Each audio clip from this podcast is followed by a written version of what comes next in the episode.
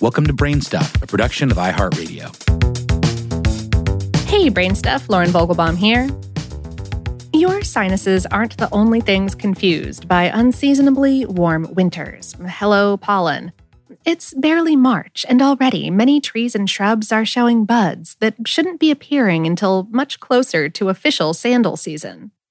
This phenomenon leaves many people wondering what that means for their plants and trees long term. In 2017, for example, Gibbs Gardens, a botanical garden in Ball Ground, Georgia, opened three weeks earlier than their normal schedule of March 1st, as millions of their daffodils were already blooming in February. But is that a bad thing? We spoke with Gibbs Gardens horticulturist Erica Glasener. She said, I think the plants will be fine, but what it will do is if something else is in full bud, for example, an azalea, if we get a hard freeze, the buds or open blooms will be frozen. And that is the real problem. Not so much that the weather turns warm early, but that it's likely to grow cold again, and suddenly. We also spoke via email with London based horticulture and plants expert Gina Lorraine. She said, the buds of spring flowers and trees have hardened periods that are consistent with slow and steady weather changes. One abrupt temperature fall can thereafter do more harm than a much colder period in winter that has occurred in a gradual manner. Also, a lot depends on whether the blooms are open or closed when a freeze hits. Lorraine explained there's a difference between a plant having closed blooms popping up and one that has already opened them. The latter will suffer significantly greater losses because the cold weather will almost certainly kill the unshielded petals. Since trees, shrubs, and plants bloom on their individual clocks, the potential impact is wide and varied. Lorraine said, the amount of damage done by the late frosts has to do with the plant's chilling requirement. It's a minimum time period at a particular temperature low. If the requirements are met after the time interval has passed, the plant will keep track of temperatures, and if it notices warming patterns, it will know it's time to blossom. This process is called vernalization. It basically tells the trees and shrubs when winter is over according to the native climate. Furthermore, warm snaps can sometimes wreak havoc on insects or other animals. A population of Edith's checkerspot butterflies in the Sierra Nevada, of California, was decimated after a series of false springs in the 1990s.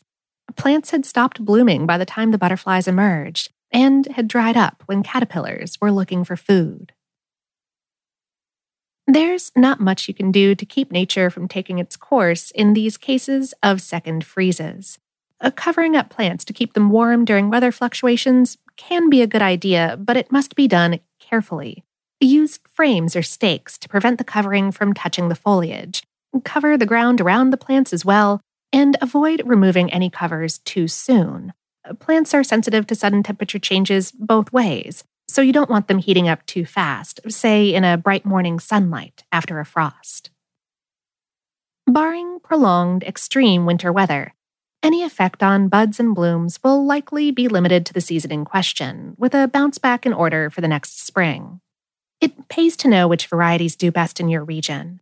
Glasener said, Native and naturalized plants are better adapted to surviving periods of drought and cold spells out of season.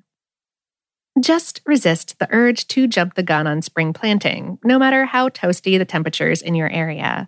Glasener said, just because they have stuff in the garden center, you do not want to plant until the soil temperatures have warmed up. Check with your local cooperative extension, a small business gardening shop, or search for advice by zip code to determine when to start your planting. Even if flowering trees and shrubs do take a hit, you don't have to fret that all that greenery will be lost. Lorraine said, Trees and shrubs have more than one batch of leaf buds, whereas they produce only one set of flower buds. If the flowers end up scalded by the unpredictable frost, they won't appear again the same year. Green foliage, on the other hand, will. The plants will simply reach out their reserves. This may be so because leaves are essential for the plant's survival.